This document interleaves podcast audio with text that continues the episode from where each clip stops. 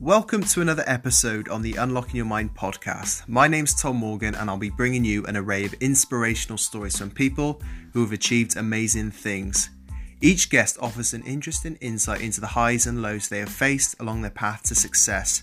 There is definitely a lesson or two in each podcast and ways we can improve our own lives. I hope you enjoy.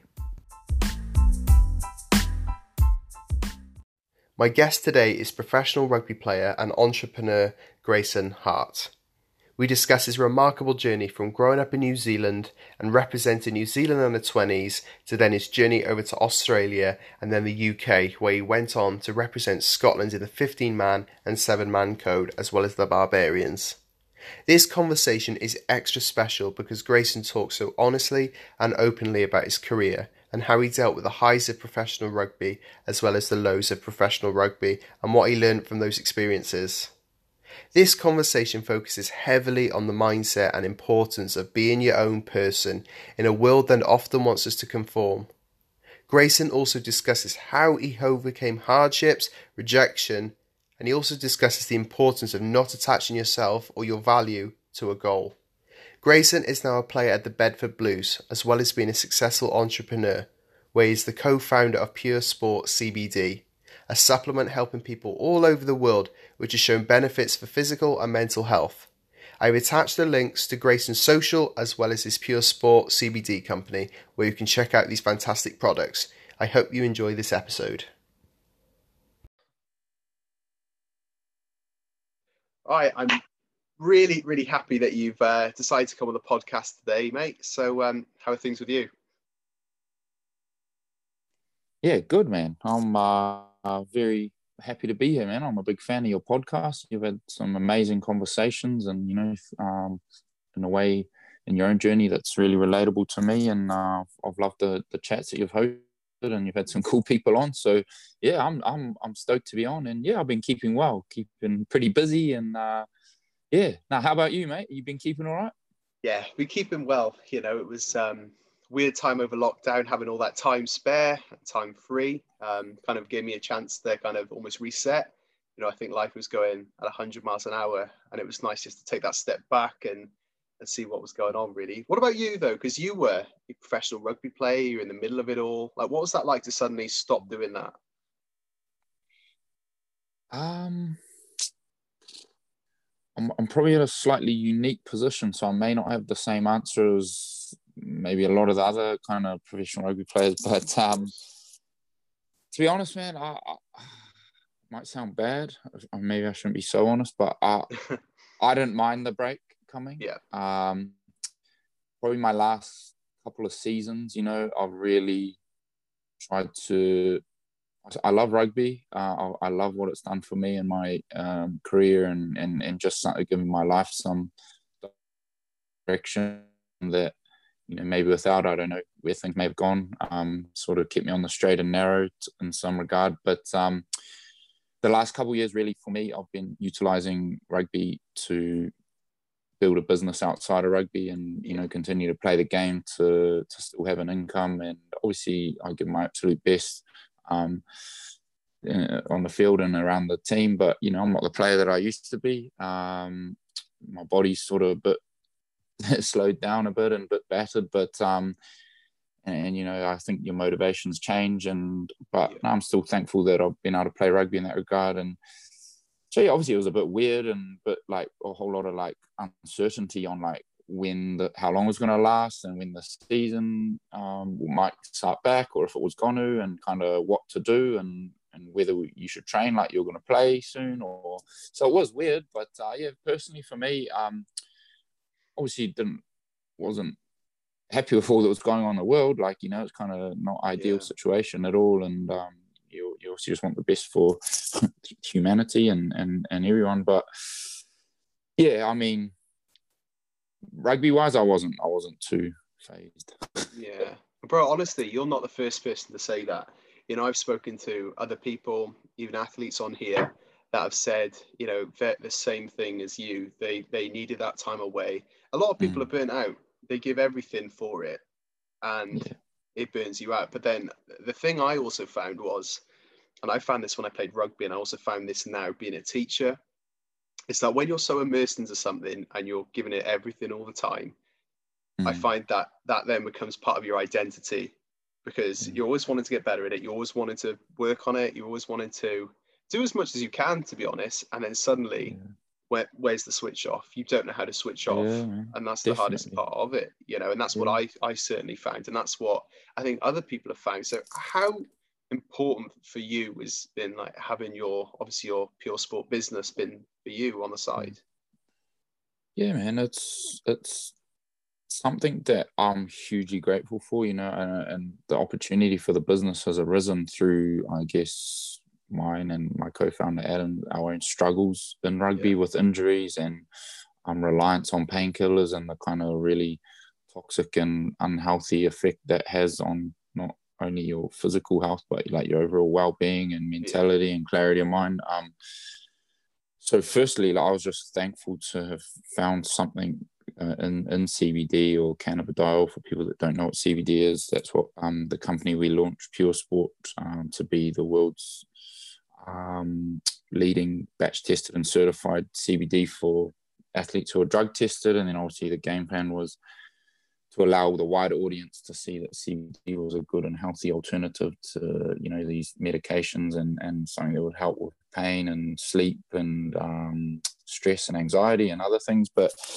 so so obviously grateful in that regard that I found that um, and then that we saw an opportunity in the business. Um, so yeah, I mean it's been it's funny, man. I think in order to do anything really really well you're borderline addictive with it, you know? And it's kind of what you're saying with your rugby experience. Like, in order to really have a true crack at something, I'm not I'm not encouraging this either, but I, I feel as though humans we become addicted. Like I agree. um so you know, you you can go away and now watch any documentary about you know, I, I, I, love watching these documentaries about these unreal freakish athletes, you yeah. know, um, and just getting a, an insight into like who they are and their personalities and what they're like. You can watch every one of those, man, and they're all completely addicted to what they do. You know, um, yeah. you can't not be to be that good. Um, and I went through that phase in my rugby career, and I, I think I kind of clued onto that. And and perhaps my mindset shifted a bit to a sort of bigger picture of life. And, you know, I think my probably motivation or uh, like, I, I, think I enjoyed my rugby a lot more. I don't know if I was a better rugby player, but um, I think I, I've honestly seen the same thing happening in business. Like, I, I went from this being an amazing idea, and don't get me wrong, like there was it was serious. Like we invested a fair bit of our savings into it. and Like it was it was risks involved, but when you see something growing and becoming more serious, you kind of find, and it gains that momentum of its own. You you can see yourself falling into those same habits and traps, and yeah. almost uh, an inability to switch off, man, that you can relate to. So it's about understanding what our habits are i think as humans yeah. and how addictive we are like our minds just want to attach to things and it's understanding that and trying to navigate ways to more balance yeah i agree i listened to um, a podcast last night and it was with a neuroscientist and it was talking about the same thing we're talking about now about having those that feeling of that you're succeeding in life, that feeling that you're achieving something. And what a lot of people found, especially with high level athletes, is they became obsessed. They became obsessed with it. And sometimes along the way, they lost the enjoyment for it. And then there's those chemicals, serotonin, which obviously is the reward chemical, and you have your dopamine, which is what puts you in that almost that positive mindset to do it. And then hmm. a lot of these people, they became so obsessed that they stopped enjoying it and they and they attached that feeling of the serotonin where they're going to feel good to that goal and then they reach that goal mm. and they realize oh it feels great for about 10 minutes and then it's yeah. down and then you get depressed you get down yeah. and you think well where does it stop and the answer is you need to enjoy what you do along the way but then it's not always linear is it you can't always mm be at the top of your game. You can't always enjoy it. You can't be getting the best out of yourself all the time because that's not life. You can get coaches mm. who don't know you well. You're going to have coaches who don't know you personally well, like don't know you well as a person and can't get the best out of you for you. I, I remember listening to a podcast you were on. I think this was when you were, I can't remember if it was in Australia or the Blues, and you were playing for a club at the time, and you felt like the coaches weren't almost trying to get to know you as a person. They didn't build that rapport. Mm-hmm. They were just expecting every player just to be the same, almost like a flock of sheep rather than mm. being individuals. So for you, yeah. like how important is it to be your own individual rather than just following the crowd? Yeah, man. I, I think it all that question all ties into what you and I have both just touched on there is, you know, like for me, the biggest shift in my perspective on life came when I started to question like where did happiness come from? Yeah. Where, you know, I realized that I was searching for contentment or peace or fulfillment or happiness um, in these external things because that's all I knew where to look for them. You know, I feel the world, I feel the human culture and the media and just the schooling system and the sporting system and social media and everything teaches us from a young age that fulfillment, happiness, peace is achieved in outward things. And I think like when because you know for me I grew up you know I'll be I, I don't mind I don't care I'll speak pretty bluntly you know I was, grew up poor like in a council house um, with no real viewpoint of how to be successful other than I thought I was you know I was good at rugby so I wanted I thought that was my path to success. And I I you know for me reach that success or you're you're gonna be fucked. Like your life was gonna be shit. Like that was generally what right. I felt my reality was as a young guy. Um, so can you can see how putting that viewpoint on reaching an external goal is no longer about like a, it's no longer a healthy and creative and fun way of going about things. You know, because for me, rugby was something that I loved. That was was a way to get away from those uh, challenges of my life and be present and in the moment and feel like I belonged and express myself and be good at something. Yeah.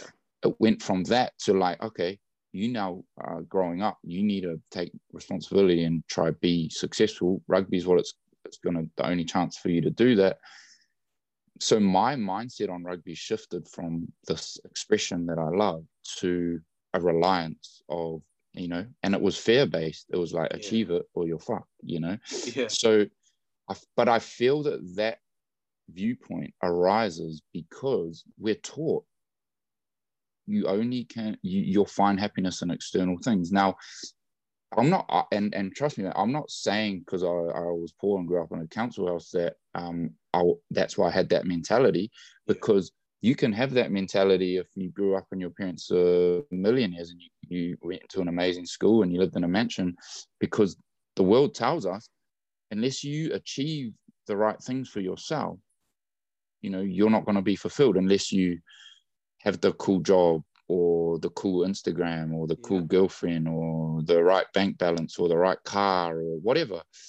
Uh, you're not going to be fulfilled. And we all believe this perspective because it's kind of conditioned into us. Yeah. And and you know what? It's the same thing you spoke about about the athletes achieving the goals, feeling fulfilled for a minute, and then feeling really depressed and then chasing.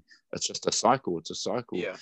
Um, so the moment my life began to shift is I, I, I, I really questioned it, man. I, I achieved some cool stuff when I was young and rugby, like when I was 18, 19, 20, like things happened for me pretty quickly and I achieved some dreams that I thought, you know, that I were, were literally life dreams of mine. And I did not feel like a better human being. I didn't yeah. feel the I didn't feel the sense of lack or or being not uh, not good enough or that you know that I really believe would go away when I achieve certain things and I didn't feel them go away and that made me don't don't get me wrong I went for a really rough patch of like real uncertainty about life when that was all going on and quite a destructive sort of a path but it, thankfully I started to question why started to read books, listen to different um, philosophies, and it was actually quite a lot of the. I was never like a real like spiritual or religious guy at all, you know. Um, but it was some of the more spiritual and philosophical type um, avenues that I explored that really helped me. You know, if you don't interpret them in a airy fairy way, if you kind of relate them to your everyday experience, I started to realize there was a lot of real value in those for me around, you know, like and how our mind likes to try and wander and attach to the future and the past and it likes yeah. to compare and a lot of these things I, I started to learn and you know things like um sort of Buddhist philosophies and uh, you know sort of like Hindu um, non-duality and these types of things that I felt were all really saying the similar thing, you know, um, and and that started to allow me to understand more how my own mind worked, you know, and it was true what I was learning and reading. And and what's kind of cool is when I would learn about and read these things that I felt were really like um, meaningful to me, I would then hear like modern day people on podcasts and books and stuff yeah. saying the same things, but in their own words that were probably more relatable to the to the current times. And I was like, ah, this shit keeps showing up to me, and it's making so much sense." Um, and and honestly, man, it just helped me so much. But it's, it's one of those things that I feel going through that challenge allowed me to open up because I never would have picked up a book or listened to talk on YouTube or something along those sort of spiritual lines if it wasn't for real feelings of discontent and confusion about life. I don't think. Yeah, no, I'm with you, and that's that's so similar to me because I think when I kind of hit the point where I wanted to in terms of rugby, I just won my first Welsh cap for um, in in rugby league, and I kind of got that cap and I got that tangible thing in front of me. And I think I visualized this for about the past year. I've worked for this. I've given up a lot for this. My last year in uni, I gave up on going out drinking. I gave up on everything um, in terms of like what seemed to have a great time, but I didn't mind doing it because mm. I wanted to be committed to my goal because I knew I wanted a better, almost future in a way. Because, like you said, I was looking I was in the moment when I was playing and I was training, but I was always in the future looking what's next, what's next. I want a, I want a rugby league contract. I want a rugby union contract. What I want next. I want this salary. I want this. I want that. And for me, it was just I reached those goals, and it would feel great for five, ten minutes, and then maybe I'd go home, back to where I'm from, a few hours away, and I'd have people who know me since I was a kid and asking, "How's rugby going? How's rugby going?" And I love the feeling of almost being that guy. I was that rugby player. Mm. I was the, someone who's gone away, got a Welsh cap, come back, you know, because I worked so hard for it. But then I didn't feel like like how you think you'd feel. I didn't. I felt empty. You know, yeah, I'm really. I was pleased I, I earned it, and it was great, and I was looking for the next thing. But then so do people. People are always thinking, well, what's next? What's next? I think shit, like yeah. I just want to enjoy the moment. Yeah. Like I just want to enjoy yeah, this, man. you know, what's next? Yeah. And then and it's it, it's so easy, isn't it? To like it is. like like our minds are just taught think that way. Like look, look at the schooling system, you know, look exactly, at yeah. Uh, it, it, just education. Look at everything we see online, everything we read in the news. All, you know, our parents they're innocent, but they they portray the same message to us because it's the message they believe, you know, and um, you know what? Yeah, uh, it sounds to me as though you had an insight yourself as well around. Well, actually, I'm looking, searching desperately for fulfillment in these exterior things, but it's never lasting. So where do I look now? exactly. It, it was like that, you know, and I'd have, and I'd really struggled that part of my life with, with the sport because it had gone from something I loved doing to something that I felt I had to do and I couldn't mm. get any meaning from it anymore. So your hobby almost becomes that chore. Um, mm. And it's it's hard to almost detach yourself from that. And then I finally got it. Again, you detach yourself from the goals, and then yeah, the enjoyment comes back. But I think, like you said, it's the educating yourself. Like that's the biggest thing I've done for the past two or three years is when I got my injury and it kind of put an end to rugby. I just kind of educated myself on things that you did, like what is the meaning of film, what's happiness. But for me, it's just made me understand more about perspectives. And it's something mm. that we'll touch on in a minute again is that when you're in a team environment, everyone expects it's team first, team first. And I get that.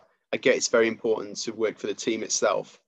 But then what happens? We're all individuals, we're all equally as important. But then what happens to what what's our role in that team if we're just another number what's what's our role in that team so for you you you had that experience didn't you yeah man and and, and i i hadn't thought of this um uh, quote for a long time, but what you've just said it reminds me of. Like I said, you know, when I was in a tough time and really confused and trying to figure stuff out, I've, I've read a whole lot of books and I've continued to, you know, explore those avenues. And um, one of the guy's books that I read, um, there's a guy named, he's like this old Indian guru dude. His name's Ramana Maharshi. Um, if anyone's interested, the kind of philosophy derives from Hinduism, but it's called in the Western world non-duality, which means um, there's, there is there's not two. It means that all is one. Um, yeah.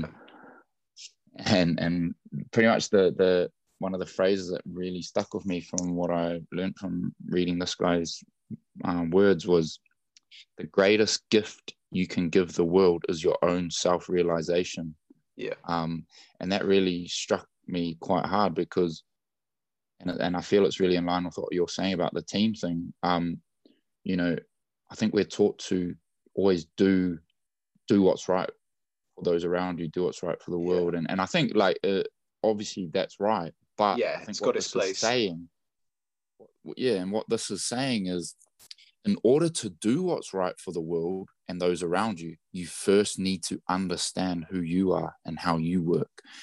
Because otherwise, you can think you're doing what's right for the world and your team and those around you, but until you understand truly and clearly how you work, you're you're starting from a um, false point, you know. Yeah. Um, and yeah, man, I, I I've seen it very much. Like when I was playing rugby in New Zealand, like the viewpoint was like you just you be humble, you keep your head down, you know you don't you don't stick your head above the crowd and and actually yeah like if you think about that from kind of an overall perspective I, I, I can see where it's got its place but if you're taught that and it's not your natural way to just you know some personalities are different some more charismatic or more jovial or more of a joker and that's who they are yeah. um and, and i feel there's a place for that but if you're taught that you, you, in order to do what's right, you got to keep your head down and shut up. Like mm. it's limiting for you. But until you can start to understand, actually, in order for like, like I love this is saying. I think it's more humble to self if your self is just confident and loud i think it's more humble to just completely be that than try to be humble by being something that you're not you know? Yeah. And trying to be what other people want you to be is false you know? And to me being false is not humble. Like you should humbly be able to accept yourself as you are even what however other people perceive you you know?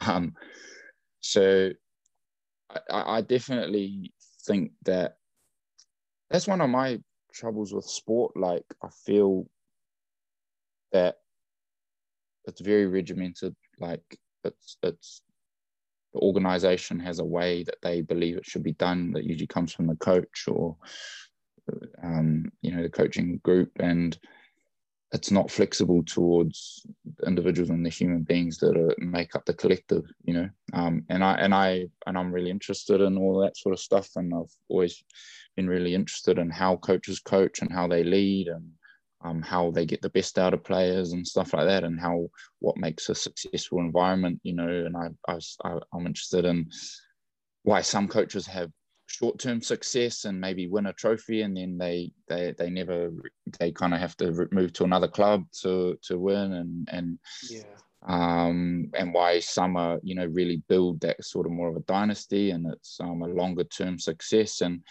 I, I kind of feel that what I understand, I'm definitely no expert, by the way. This is just my own like Yeah, kind yeah. of perspective and what I feel I learned along the way is that if, a, if an organization or a coach or a leader eh, allows the individuals to and encourage them to just be truly who they are, what happens is there's there's a far greater buy-in to the bigger picture and the team direction.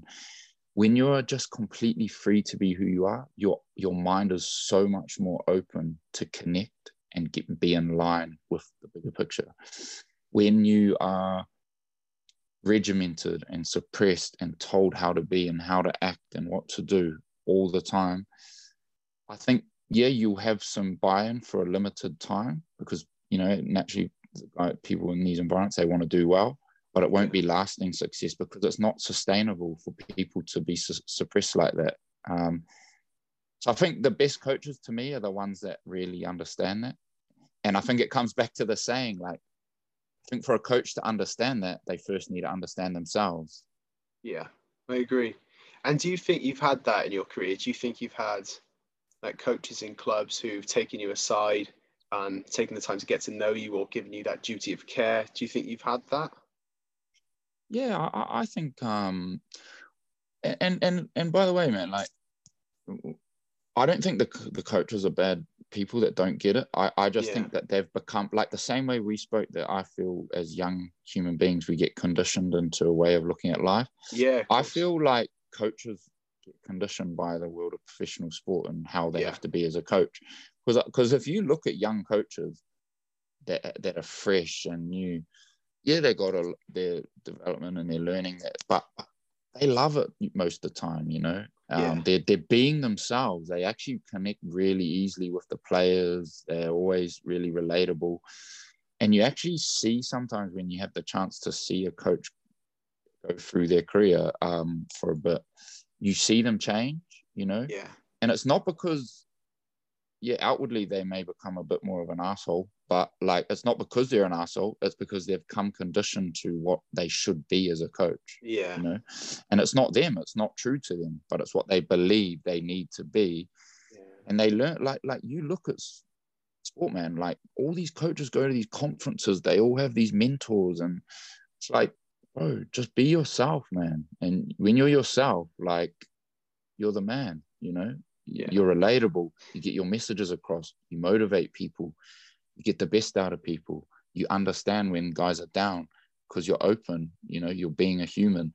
When when you're just all the time trying to think how you should coach and you're coaching off this mentorship or this bloody strategy that's been handed down by some dude who probably wrote a book when they were 60 and actually forgot what they were actually doing while they're in the peak of their career. You know what i mean? Like um so you can probably tell it's a bit of a passionate subject of mine but um yeah i mean i feel we need to up our understanding of the underlying humanity aspect rather than focusing all the time on the outcomes and stuff.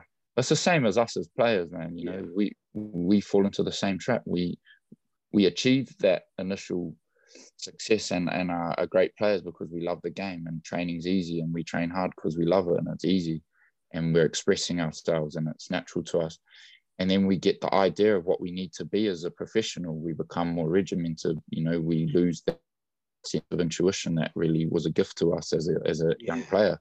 Um, so it's not. I'm not trying to say coaches are assholes. I'm saying as humans, we we need to try our best to understand better. And like I said again, people are going to disagree with me. Um, I'm not trying to say this is the way. I'm just this is my view. Yeah, no, exactly. And I think I think that's the same with everyone, not just coaches. I mean, Yeah. so, some kids are brought up with win at all costs attitude. Their parents Mhm. encourage them to win. That winning is everything. And there's a big trend between people who continue playing the game and enjoying it, and then thrive from it because they have the right support behind them. And I think that's so important, not to be too pushy, not to shove them into places that they don't necessarily want to go because then that sets the wrong precedents for the rest of their life. So it, it, it just leads back to what you said. It's it's knowing your players. I mean, I've been in environments where, you know, you it's the you're shouted at, you're ball that the whole team is it's win you must win you must win but then i took my biggest message from when i played um, when i went over to rugby league that first year i was coached by um, someone who'd been really high up within leeds rhinos. And he was telling us how to just enjoy the game play it with flair. And he didn't give a shit. He was just who he was. So it, it leads back to what you said. He was his own person. He just wanted us to enjoy the game. And we thrive from it because he he got to know us as individuals. And for me that's that's probably the biggest lesson i've learned is the importance of understanding different people having a rapport with everyone understanding that everyone is unique to each other very different.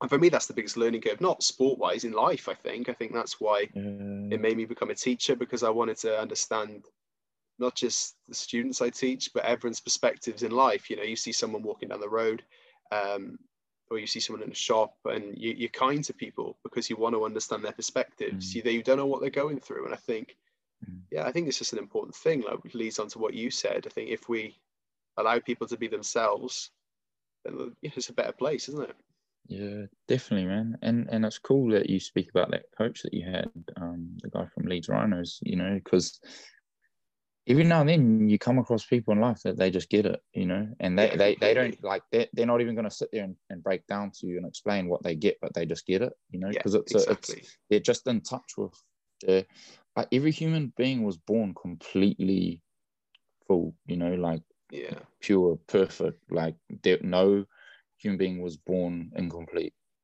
But we go along, we learn to believe that we're incomplete and that we need to be a certain way or achieve, and it gets in the way of like us that knowing that fulfillment is who we are. Like, but every now and then you just come across people that truly express the fact that they're all good no matter what. Like, you know, Yeah. and and it's kind of cool how you know those people can be a teacher, they can be a coach, they can be a teammate, they could be a, a business, someone in business, anything, you know.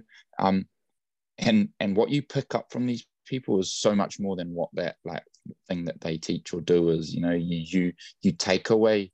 Sometimes I don't. I think you can't even like put into words or explain what you take away from it, but but you take away a, a real sense of there's a bigger picture. You know what I Yeah, mean? of course Um, yeah and and those those there's been a kind of handful of those type of people in my life and um they're the ones that have really helped me to unlock and start to realize that I can see things in a different way. Yeah. Um and and that yeah it, it, it's, it's cool. I, I like to hear when you talk about guys like that like the coach and stuff and what they're pointing to. It's yeah. much much bigger than rugby league isn't it It is, it is. And that I think that's given me one of my biggest lessons, not just in sport, but life. You know, understand everyone is their own person, everyone's got their own stuff going on, you know, so just be you and let them be them. I think that's the most important thing. So for you, exactly we spoke about, you know, self-fulfillment and self-actualization before. Do you think that's something you've achieved in rugby when you maybe played for Scotland or New Zealand under 20s? Or do you think that's something outside of sport and it's something completely different?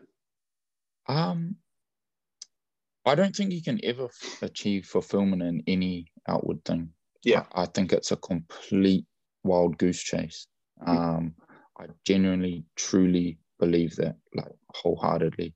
Yeah. But I, but I, but in saying that, I don't think I'm not trying to encourage people to sit on the couch and do nothing. You know, course, I, yeah. I'm, I'm saying, do what you want to do and express yourself and go all out have goals you know have um you know ambitions but when you start to feel have that sense and that mentality creeping in that you need to achieve it in order to be okay that's when you're wrong that's Yeah. that not not you're wrong but that that perspective is going to come in i feel it's Yeah. it's conditioned to us, but just check yourself because it ain't true. And the more we get caught up in it, the more we get carried away from the reason why we went into something. you know? Yeah.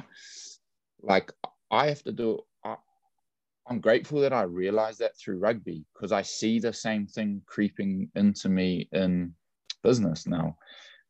As the business is growing bigger and getting more serious, and other people are involved, and you know, you realize it's growing into something that could be, you know, pretty big. And you start to lose that kind of um, sense of freedom and enjoyment and um, optimism and creativity uh, because it's almost like you've got a lens that's come on which is like bro you better not stuff this up because this is what makes you who you are now you know yeah. or without this without this you know you're not going to be good enough what else are you going to do and yeah. it, those those perspectives aren't true but they come into play because it's the human conditioning i feel but it's good to realize that those viewpoints are going to come and then we can yeah. catch them and be like ah that's that old trick of the mind trying to come get me again but it ain't yeah. true. Let me carry on with the freedom and enjoyment. And i feel naturally human beings are ambitious and creative and pretty driven. Uh, yeah. i don't think we need external reasons to be that way you know like look at little kids. They love playing. They love creating. They love learning. Yeah and, and when you're that young, you don't do it for a reason. You just do it because you want to do it. So I feel like humans are naturally that way, but we lose sense of we feel as though we need some like outward driving factor to continue that. And I feel actually that that gets in the way of our natural energy and motivation and resilience and stuff. So yeah, I mean, I know it can sound pretty like philosophical in that, but I feel if you can understand that it's a it's like a mirage, man, like trying to achieve happiness and fulfillment and outward things. Yeah, it seems that way. But we realize that it's not. You play the game, you you rip into whatever you do, and you'll feel a more of a sense of a freedom and and also resilience, man. Because the the reality I've seen of life is goes to plan. Yeah, you exactly. Know? Like if, if there's one thing I could say that I've learned about my life is whatever the plan is, know that it's not going to be the outcome. You know. Yeah. And and sometimes things will end up way better than the plan, and sometimes the what you thought was the route and the journey it will take a way different course, but yeah. you need to kind of have that understanding that and, and faith that there's something bigger at play than like like we're our minds aren't god man. Like we we believe we're all taught to believe that our mind is god like that it's it knows what's going on and every factor. But yeah. bro, our, our minds are limited. We make up our plan and our story and our strategy based upon the very very very limited knowledge that we have you know? Yeah. and that that that plan i'm telling you life will interpret it differently and it'll throw spanners in the work. But that's been helpful for me to know that it's yeah man have a plan have a have a but know that it's always open for interpretation. Yeah and it's really interesting that you you know you touched on that with you, you almost doubt yourself when you're doing something you're always going to have that self-doubt and it's something i've spoken about before a little bit It's about you know ego. I think the ego there holds you back and that is that is it what you said. It's that little voice in your head which is telling you you're not good enough you don't do this don't do that worry about the future and it, it is it comes into it and it can put you off but again what you said was you can't let that little voice in your head stop you or mm. pull you back or or stop you from doing what you want to do if you want to do something then then you do it you know yeah yeah, yeah. and and i think as well i kind of I feel we're cluing on to that with the ego and the limiting, you know, perspective and, and voice in our head. But feel we can sometimes be taught like you got to try block it out, you know. Yeah.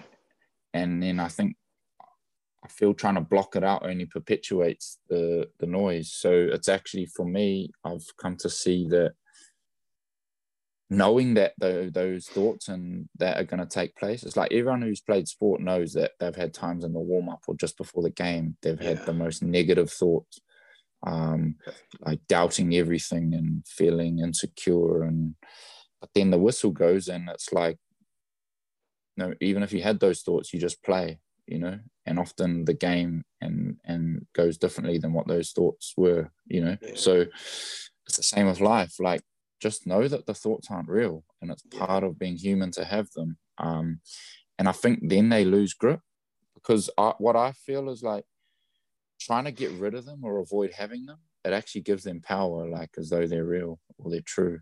Yeah. Um, so that, that's something helpful that I've kind of learned and felt and experienced along the way. Yeah. And that's it's something I've kind of tried to bring into my teaching and my coaching. I was coaching a rugby club, it was a few months ago now, but then I had a, a guy, he got so anxious. Every time he played, he got so anxious. So he was the best player by far.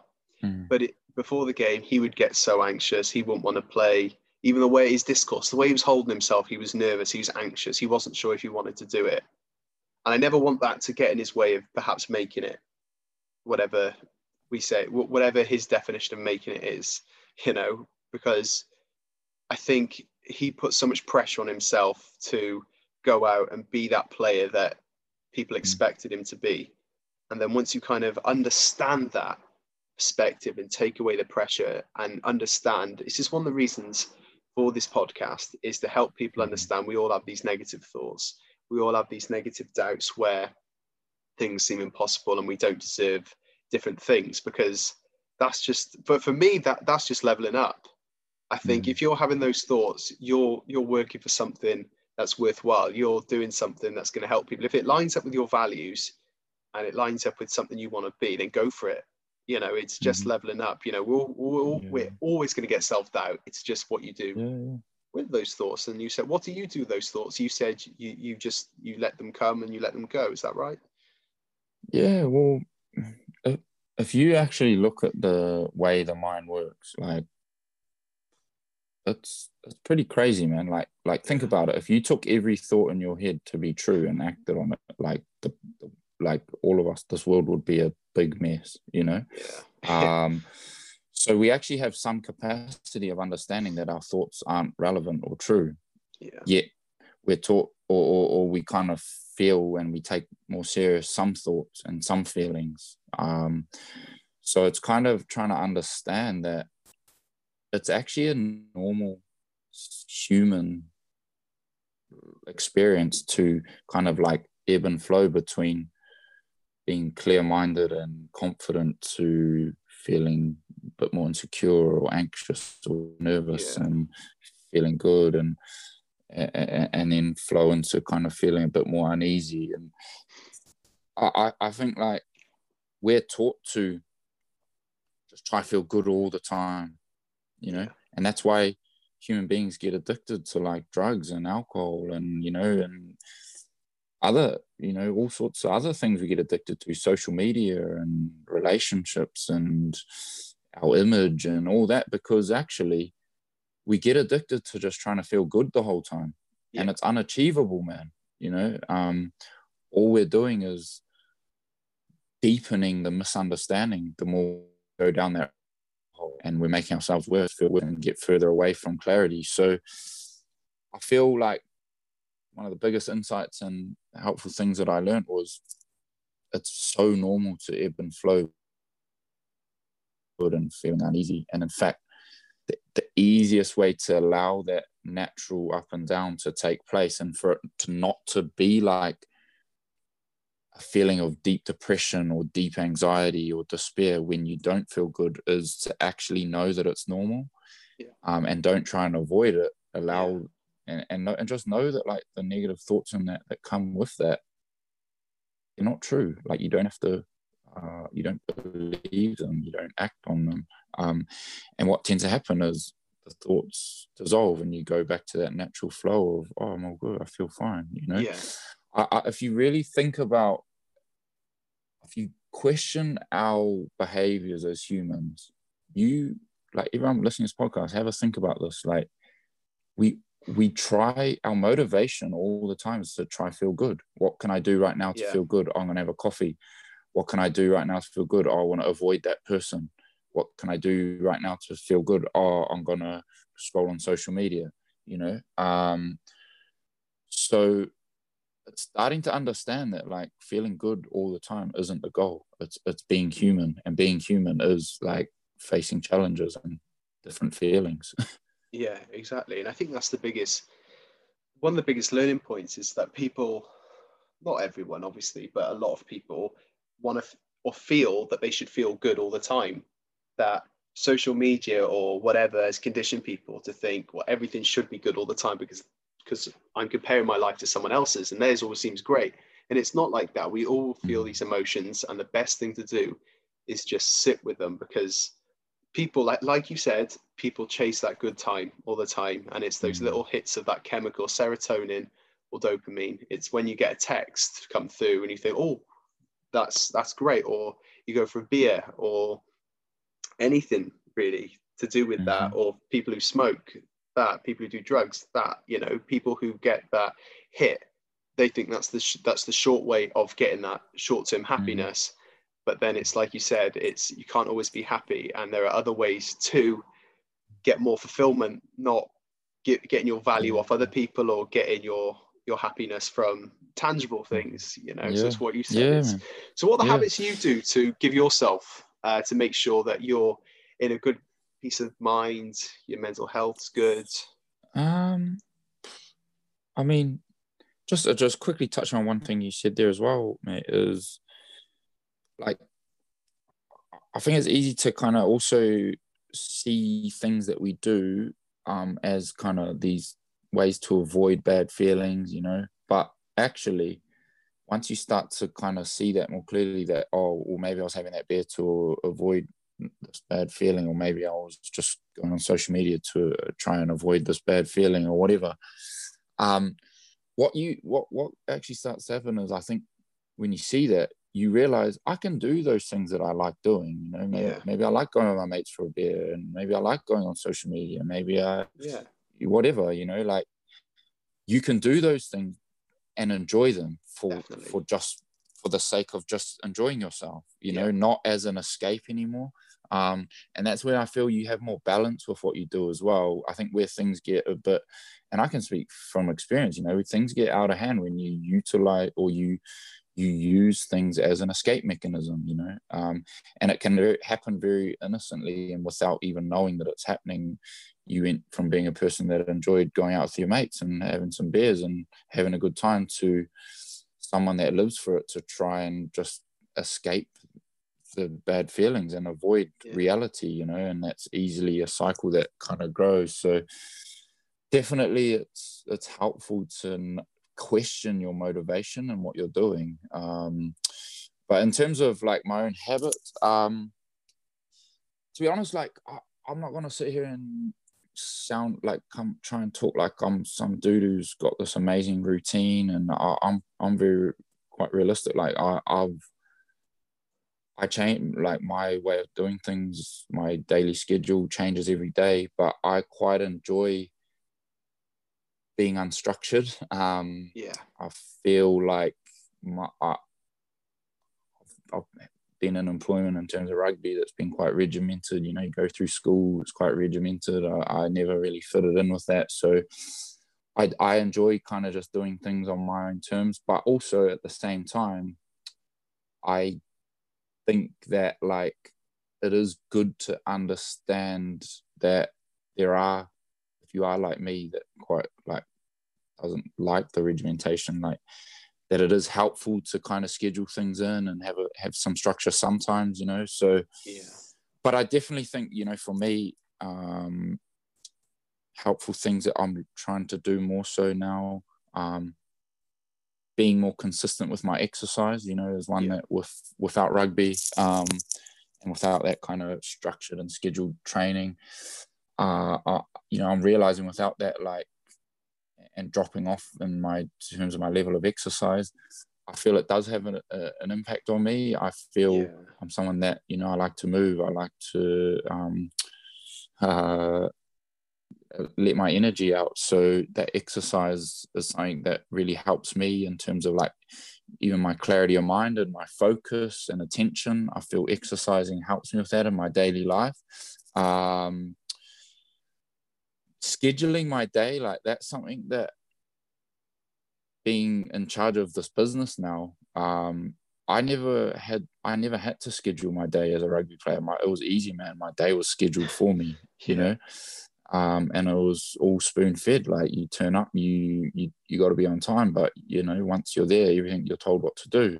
So that was quite a simple way of doing things. Now i'm responsible to make sure like my day is productive and that i get the things done that need to be done and don't like allow it to consume like every hour of my day, you know, because it because I think being someone that doesn't like to have a schedule, um, it can seem cool to have the freedom to work as as I please now as someone who's running my own business. But actually, what can happen is just my whole day merges into one whole work mm. day, you know, and it's no no break, no balance, no exercise. I eaten well. I haven't spent time with my wife.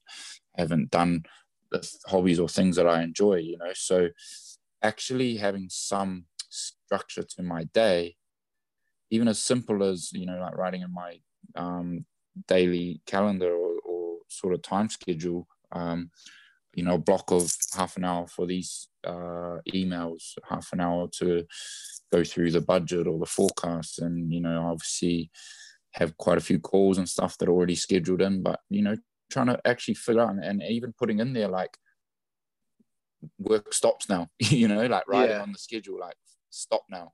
Um, because yeah, man, like I think especially if it's your own business and or something that you're really really passionate about it doesn't have to be your own business might be your job or your studies or your sport like you got to set yourself boundaries i think yeah i think that's really important you know with with everything in life with exercise you've got to keep trying to be the best you can be but then at the same time you've got to cut off because i think got like rest is important and recharging is is as equally important as being productive all the time so we've spoken about obviously your work, your business. So I just want to ask you, where did Pure Sport, where did that business idea come from?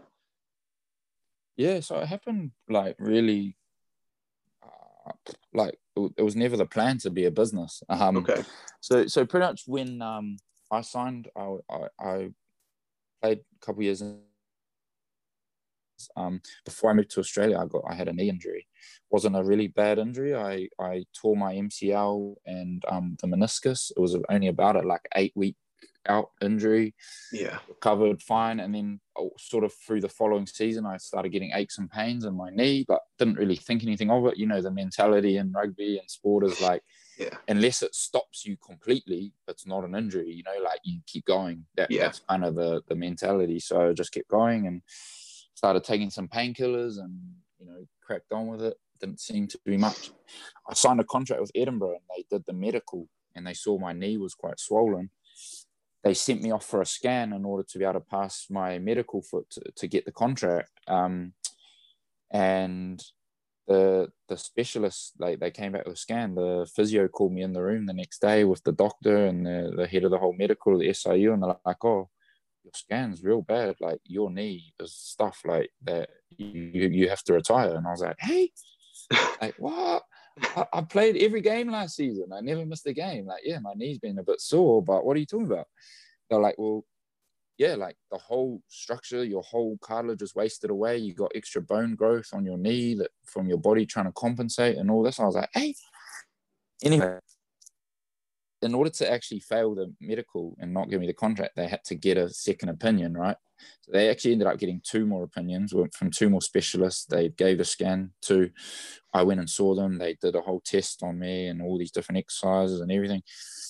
And these both these guys actually said, look, like he's his knee is stuff. Like they both said, he's going to need a knee replacement by the time he's forty. Um, wow. That's what that's what's called a degenerative knee. Like the whole structure of the knee started to waste away and all this. But they said actually every human's different. Like his makeup of his quads and his um his other ligaments and stuff. Like he's still functional.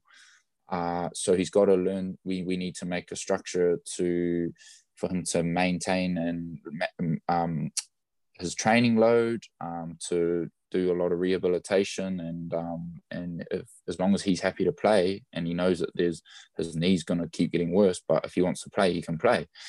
So i got the contract but anyhow that just set me off. I was taking something i didn't want like the siu to know that uh, or, or, they obviously knew my knee was stuff but i didn't want to think of the problem right? Because i was wanting yeah. to be there long term. So I just kind of like kept my head down and I was just taking painkillers all the time because I obviously wanted to get the next contract and I wanted to do well and I wanted to play for Scotland and all this. So I just was diligent about looking after it, but you know, it was getting worse, man. I wanted to be able yeah. to train fully. I didn't want to pull out of trainings and then be like, oh, there goes Grayson, his knee stuff. Like we won't sign him. Um, So I was just very, very reliant on painkillers. It went from two a day to three a day to four a day to five a day because you know you build up a threshold and all that. Um, and I used to have to get my knee drained every six weeks. Um, I'd have to get about 100 mil of fluid taken out of it. Um, so yeah, I was in a bad place and very reliant on painkillers. And um, I, I actually was always researching natural alternatives because, like, man, the effect that these had on my health, just overall, taking six painkillers a day, um, was so bad, man. What were they? And mentally, right? Just yeah, like just like just the effects it had on my gut, like just yeah. the feelings within my body, the sleep quality. Like I'd have like withdrawals, I'd get like shakes. Um, wow. And mentally, just like clarity of mind was blocked, like like you know, just foggy and everything. Like just you're you're not designed to have all that in your system, you know, no. constantly. Um, so I was just I was always searching I knew it wasn't sustainable, um, but I was really ambitious to continue doing well for my rugby. So I was always looking out for natural alternatives. And I tried all different diets and supplements. I was on like turmeric and ginger yeah. and all these amazing natural things, but some of them had cool, cool, benefits, but they weren't the kind of the answer. They I was still on the painkillers. But anyway, one day I, I was watching this UFC guy in a press conference, and he spoke about CBD and he said it's helped him get off painkillers and it's helped him with his pain and inflammation and everything. And I was like, holy shit, what is this stuff? Um, so I started researching it and and I learned that it was cannabidiol, which is a compound of the cannabis plant. Um, yeah. So I was like, I was like, hey, how is this dude as a pro athlete taking like cannabis, uh, something from cannabis when he's drug tested? Um, so I researched more, went on the WADA website, and I saw that recently that one compound, cannabidiol, CBD, had been removed off the World Anti-Doping Ban substance list. So it was legitimate in sport. But yeah. What my research said further was the other compounds in cannabis are still banned and there's a risk of contamination because it's very hard to extract just CBD on its own. Yeah. But anyway, I, I kind of started researching and like I was like, man, I'm willing to like try the stuff out. I know there's a risk with the contamination, but I felt I did a bit of the due diligence and I was like, I'm willing to take that risk personally because I can't maintain this painkiller lifestyle. Um, yeah. So I ended up ordering like quite a few different brands and products from America because it was hard to come across in the UK at that time. Um, and I started taking, honestly, man, like, well, firstly, some of them were no good. Like they were kind of a waste of time, some of these products. But the ones that were legit and worked, they were amazing. Um, and it was the first time ever that I was able to, or not ever, but within that few years with this knee injury, that I, I managed to get off the all the painkillers. Um, and it was funny because uh, by then I actually encouraged a good friend of mine, Adam. Uh, he had just had a hip surgery. Um, I told him about CBD. I got he got on the same ones I was using. He loved it. Um, and we were both the same. And, and then the team doctor came to me after a couple months on the CBD, and he was like, he's like, hey, what's going on? Like, you know, we haven't drained your knee. Um, you've not been coming to me for the painkillers. What's happening? And I was like, oh, uh, I've been taking CBD. And I was kind of a bit nervous to tell him. And, yeah. like, oh, okay. Uh, let me go away and have a look at it and come back to you. And I was like, okay. Anyway, comes back to me the next day. He's like, oh man, sorry, like you can't take that. It's like too risky, you know. Um, it's that's not certified. There's no like batch testing. And I was like, damn, man. So me and Adam were the same. We're like gutted. We went on the search pretty much, being like, nah, I'm not going back to painkillers. We, so we started emailing everyone, calling people, saying, hey, we're athletes. Can you provide us with a gap um, that we can take this, blah, blah, blah. And no one would give us any guarantee. Everyone was very vague. No one would give us lab reports, anything. So that kind of raised a few alarm bells. Anyway, one guy that we got in touch with throughout just reaching out to all these different people along this line of people at towards the kind of end of it all, he, he was like, I've got the most advanced extraction lab in America. Um, yeah. I've got this new equipment. I can create a bespoke uh, extraction to be exactly the specifications you need as drug tested athletes. Yeah. So still Adam and I were just dudes that wanted to use it, and we're like, yeah, sweet man, like we'll buy like twenty bottles each from you, thinking that he would be stoked that we're giving him this business that that we're we're buying heaps, you know. Yeah. And and then he kind of laughed at us and he was like, nah, man. I'm like, sorry, boys. I'm talking like if I calibrate all my equipment, like I'm talking like this is large scale, this is bulk, you know, like this is an expensive thing to do. I need to do it at a high scale. So we're like, oh damn, like that's what we wanted to do. Went away pretty like de- defeated, and it was kind of like a few days later in a coffee shop. We were just chatting. We're like, bro, we that we searched the world for literally like inside out and we couldn't find it and we've now got this one opportunity and no one else is doing it because we look for it everywhere. Um we know that the stuff works we've seen it both firsthand. Um why don't we see if we can start our own business? Um so we are like yeah we're both buzzing about it. Um the next step was convincing both of our wives that this was a good idea to, uh, you know, like my wife Chelsea and I, we'd been saving up hard to buy, try and buy our first home, and um, I was, you know, to like, hey, uh, I really want to use all of our savings to invest into this business, and, she, and like I got no business experience, so thought I was crazy, but took a bit of time to convince, got it over the line. Um, both Adam and I with our partners, and then pretty much everything we had, every cent went into having the data, having them lab tested, having them certified. Um, we got them batch tested and certified by an official accredited um, agency um, called BSCG, the Banned Substance Control Group, um, which is world recognized. Um, so we're the first company in the world to have like multiple products across the range, broad range, to be certified. Um, and yeah, like we had no experience marketing, we had no budget left our website and social media, and it was pretty amazing because what happened was as soon as we launched on social media, our inbox just started being flooded with pro athletes being like, "Man, I've been waiting for CBD that.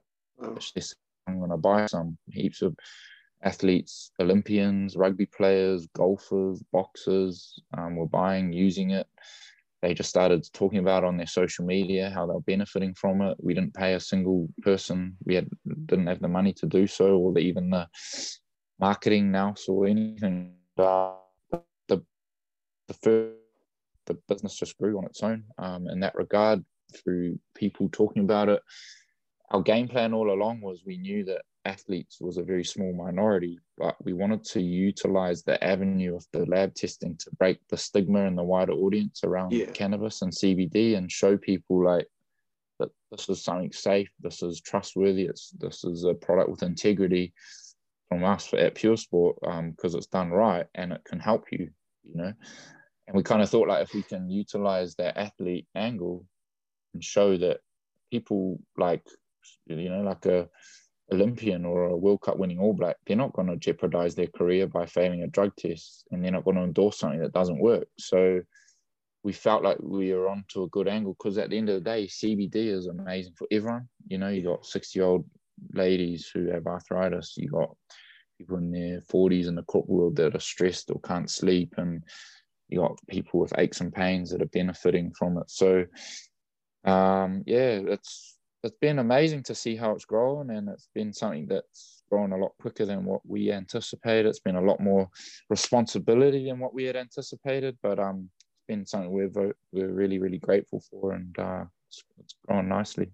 Yeah, and I see, I've seen uh, definitely over the last few years the amount of people taking it as an alternative. Mm. You know, I think yeah. even like you said, all black players like Liam Messam, I think Jerome Kaino as well. They're, they're talking about it all the time because it it is. It's it's such a more healthier product than obviously, like you said, painkillers, which can you know, which can yeah. be really negatives. Yeah. So do you think for you yeah. that this is obviously now with rugby obviously suspended for now, this is something that you've been enjoying, you know, working on and growing because you probably haven't had the mm. time to really gr- like grow your company as much as as you've had now with the time. Yeah, definitely. I mean, if I'm being completely transparent, my venture into championship rugby um, was a, a, bit of a strategy around really working on my business and having more Yeah. time and availability. Still, obviously, giving my all and trying to be the best player that I can be and best teammate. And um, but with more of a sort of open schedule that the championship most clubs have, Mm. um, I, I really looked at it as a way to work on my business. Um, and yeah, like you said, you know, um, as the business has grown, the kind of I guess the balance has tipped more towards pure sport because obviously Yeah. for me that's that's my that's a long term opportunity to for my career um, now. You know, rugby's winding up for me, um, and I'm comfortable with that. That was my game plan coming in to the back end of my career. Um, so yeah, it's kind of for me um, the break in rugby's been welcome because it was becoming very very difficult for me to balance still playing and the commitment of playing rugby. Um, so yeah, de- it's hundred percent like it's been my sort of strategy and game plan to grow the business and step away from rugby. Um, and yeah, man, like if, if I had my time, not if I had my time over again, I'm thankful for my time. I'm so thankful for rugby for what it's done for me. Um, it's been an amazing career, but like if I got kids in the future that want to be pro athletes, man, honestly, I, I'll support whatever they do, but I won't encourage them to be a pro athlete. Really? nah, Wow. I don't. I, I don't think it's the life that people think that it is. Uh, No. It's very. It's a very limiting lifestyle. Um, don't get me wrong. I, I don't want to sit here and sound. I'm truly grateful for me personally for what it Yeah. did for a kid that kind of like it gave him an avenue. Um, but and, and for anyone out there listening that wants to be like, go for it, man. Like, don't get me wrong. It's amazing. It's fun. It's but I think it's not healthy to put all your eggs into that one basket. Yeah. Yeah. And I've heard people say that. I think every person who I've had an interview with, they've said it, is that don't put your eggs in one basket. Make sure you've got something else apart from the sport you do, because mm-hmm. it's like you said, don't put all your eggs in one basket because it's very, very limiting. And if you're giving yourself everything to that sport and that's your for that's that's your way of adding value to mm-hmm. your life and your identity, then it's wrong because that's not what Yeah. life's about.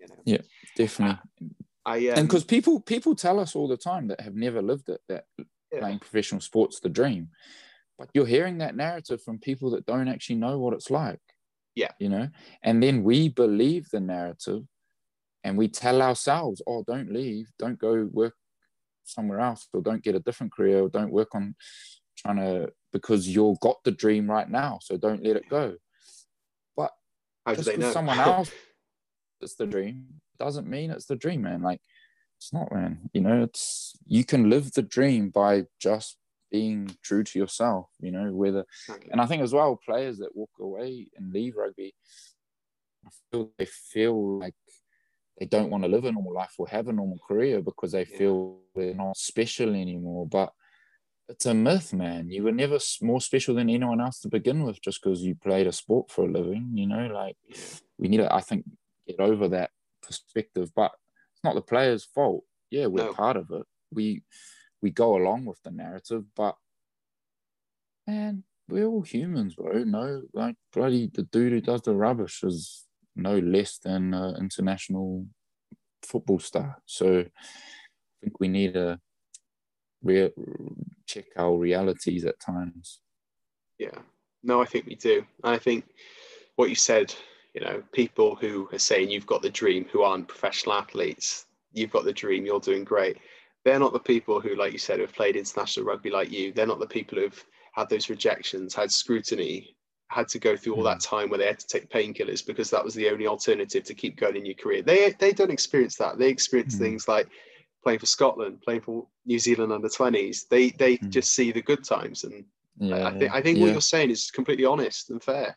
Mm, Yeah, yeah, yeah, man. And I, some people probably not going to like me saying it, but um, eh, or, or they're going to see it as being ungrateful. Trust me, I'm thankful. I love rugby. I'm grateful, but and and you know I'll do it again. I think, but I, would do it with a different perspective. That Mm. it's no more special than anything else. Yeah, it's amazing, it's cool, it's fun, but it's not the be all and end all, that's for sure.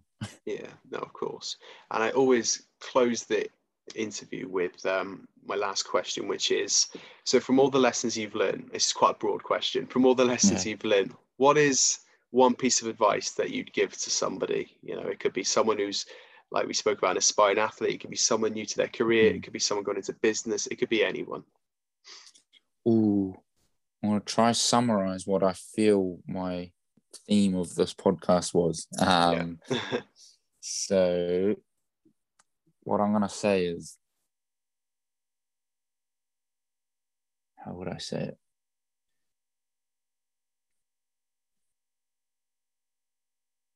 Don't do things to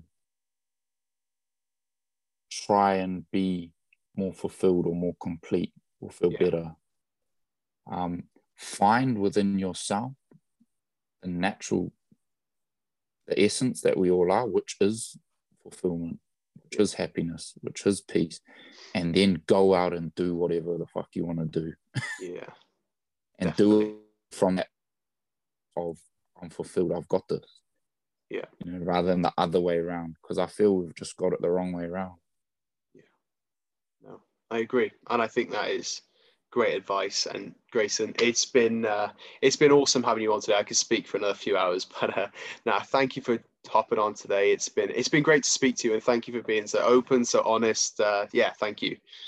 Ah, pleasure, man. Thank you for um, your amazing podcast and the, the the great wisdom and conversations that you share. So I uh, really enjoyed it, man. Thank you.